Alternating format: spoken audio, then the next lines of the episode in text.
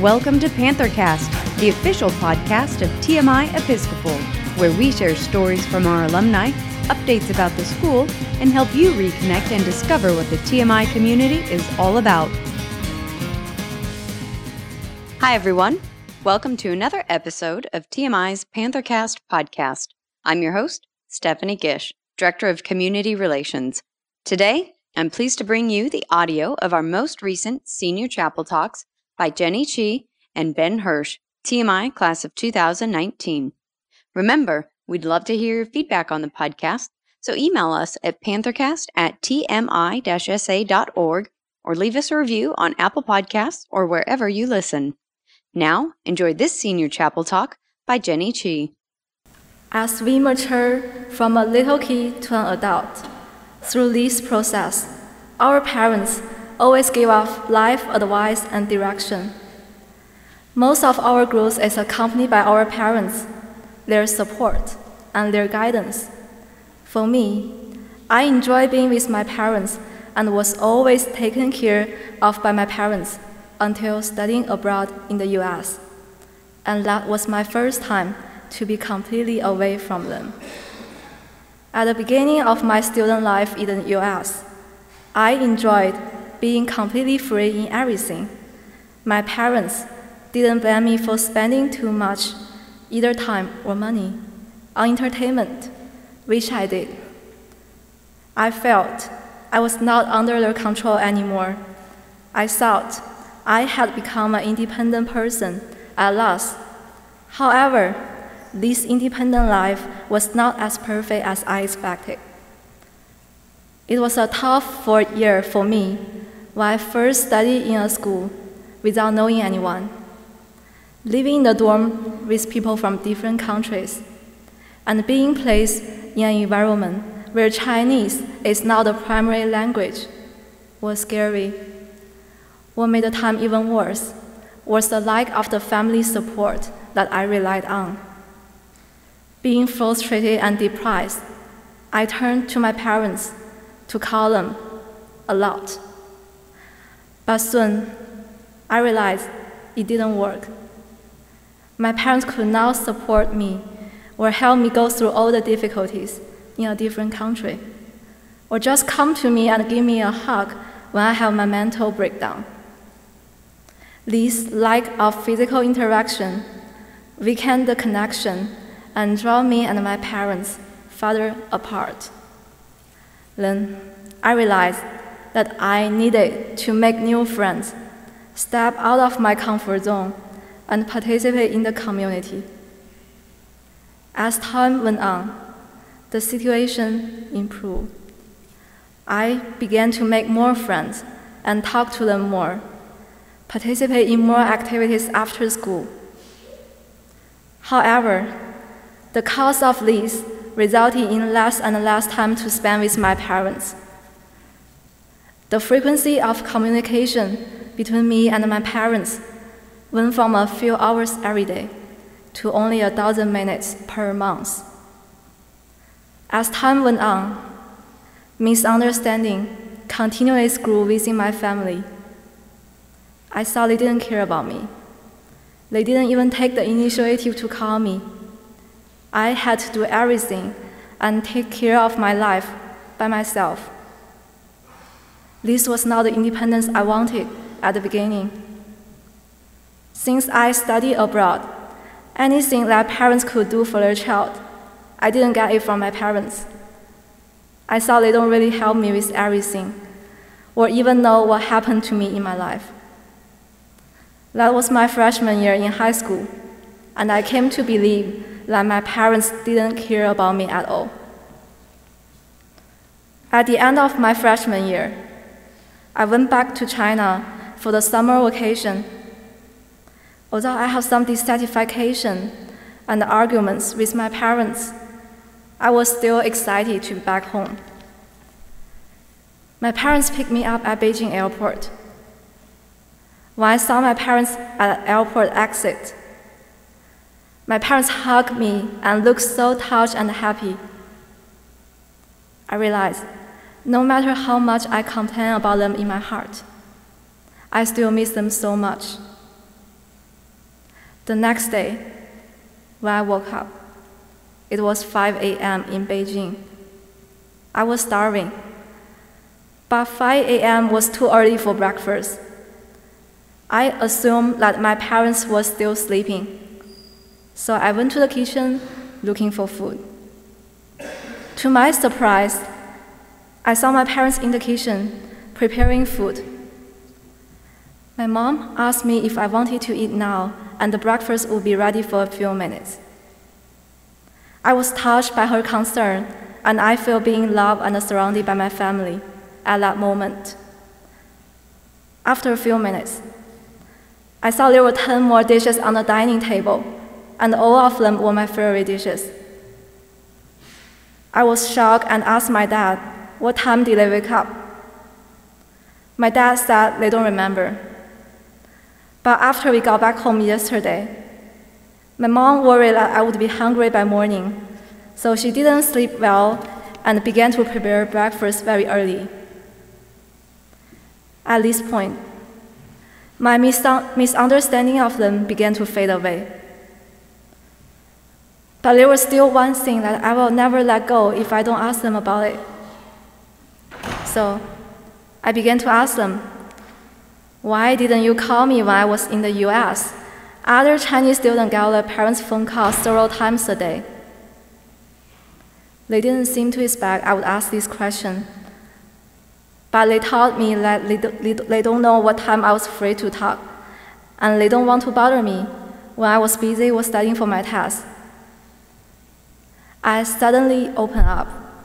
I began to tell them about my experiences and the stories that took place while I was far away from them, such as struggling with schoolwork and the problems with some of my friends. I told them I was so depressed at that time and no one can help me out. My parents listened carefully and didn't want to miss any details about my life in the school. After that, I was very ashamed of the way I thought about them. Now, I realize no matter who you are and where you are, your family is your biggest support. Although we don't talk that much about our personal life to our parents, we do know that they will always be with us and give us the strongest support in everything although sometimes my family and I still argue. I know deep in my heart they are concerned for me, and what they say is for my happiness and well being, although I don't like the way they say it. You will miss them so much after you move far away from your parents. Trust me. Now, I have become an independent person. I can go over the difficulties and handle relationships with the people around me. I am thankful to my parents and my other family members because without their teaching, I would not have become the person who I am now. Thank you.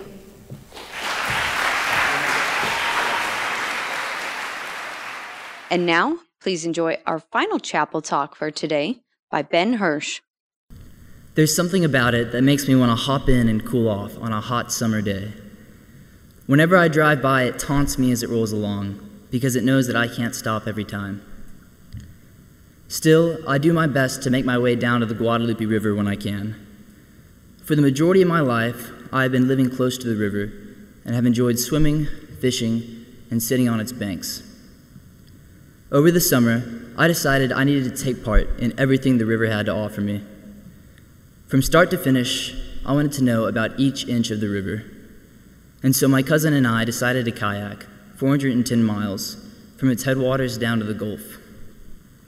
Unfortunately, we didn't make it the whole way, but we did get our fill of the river. Four days, 106 miles on a kayak. That would be like going down I 35 from Waco to Austin. All day, we paddled along the river and would occasionally pass people out on their boats and swimming by their docks. We portaged over dams, worked our way through rapids, and slept out the, under the stars at night. It was peaceful, exciting, and cathartic, all at the same time. There were countless shooting stars across the night sky, crickets that chirped us to sleep, and the sound of water trickling downstream.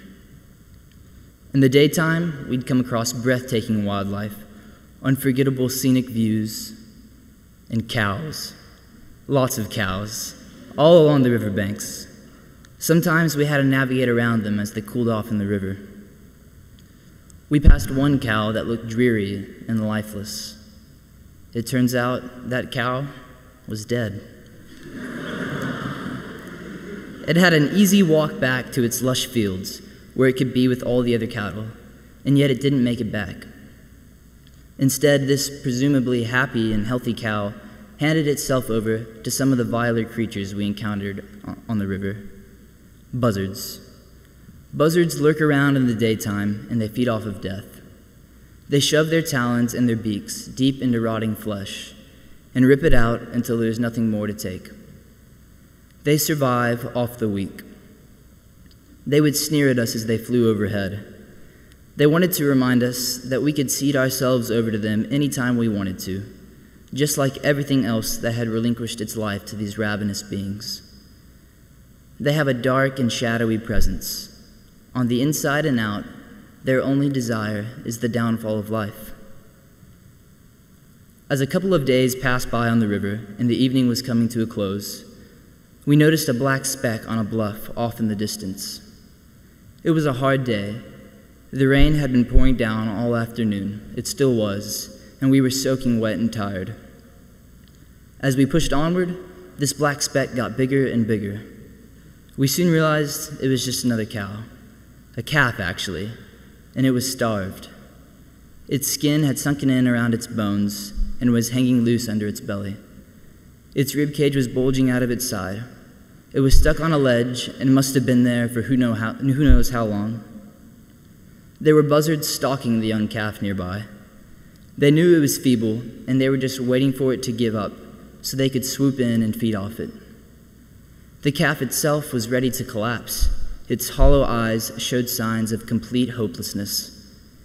I could almost hear the cow telling me to paddle on, to leave it for dead and not waste my time.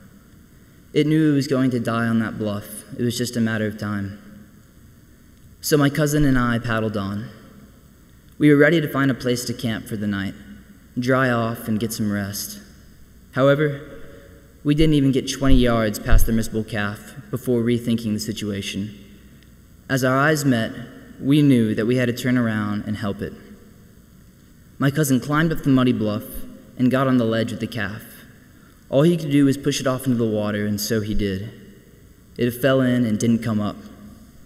It seemed like the calf was underwater for a minute, but in reality, it was only three or four seconds. The calf barely rose up out of the water just enough for its snout and rear end to be seen. Then we kayaked on either side of the calf, forcing it to swim to the bank. It had to swim over 50 yards to get to a spot where it could climb up the bluff and go back to its mother. Sadly, it had no will to survive. It was barely keeping itself afloat, and slowly its snout sank down further. All we could see was its nostrils sticking above the water I began to wonder if it knew we were there to save it. I think the calf didn't care what was going to happen. Its spirit had already died and sank to the bottom of the river. It had no desire to live.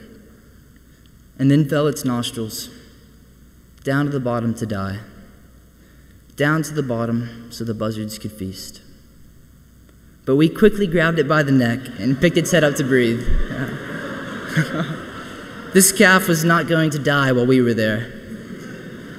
After a grueling and difficult hour, the calf made it to a bank where there were trails leading up a bluff and grass to feed on. We left the calf on the riverside with satisfied hearts, knowing it would go on to live. Though, what if we hadn't helped it? What if we hadn't held up its neck and we let it drown? Although the calf didn't seem to care for our assistance, it was necessary for its survival.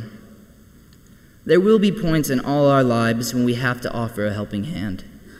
There might be points when we must force our help upon people because they're in a desperate position. Perhaps your lifelong friend has started following the wrong path. It is your job to bring them back to an honorable way of living, and you can't wait around for someone else to do it. Offer your help and guide them towards the light that you see in them. Sometimes we might even find ourselves in that helpless position, waiting for the buzzards of our own life to come devour us. As the projects and tests and homework inevitably file up, increasing the stress and anxiety in our lives, we begin to become like that calf. We ignore help and stay stranded out on a bluff, far away from where we need to be. We let our exhaustion get in the way of our motivation, and slowly, that can tear away at the dreams we hold so dear. It is then that we must never lose hope. We must keep our momentum and move forward, even when it's difficult. Every day presents an opportunity to make ourselves better, whether it's in the classroom, on an athletic team, or doing some extracurricular activity. Naturally, as young adults, we are stubborn and we believe we are always right. But we are surrounded by friends, teachers, and coaches who want to see us succeed. So listen to them when they try to help. Our way is not always right, and their wisdom and guidance can bring out the best in us. Always let others help you in times of trouble and encourage yourself to keep on fighting. There will always be buzzards flying around, exhausting our drive and momentum. They will prey on our weaknesses and diminish our successes. But we will never let the buzzards of our lives stop us from doing what is right, from helping those in need, and from accomplishing every dream we set our hearts to. Thank you.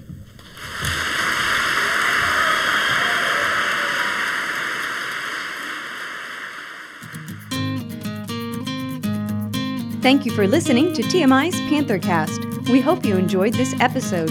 If you did, please leave us a review on iTunes or anywhere that you listen to podcasts. We'd love to hear your feedback and show ideas, so leave us a comment, email, or connect with us on Facebook, Instagram, or Twitter using at TMI Episcopal.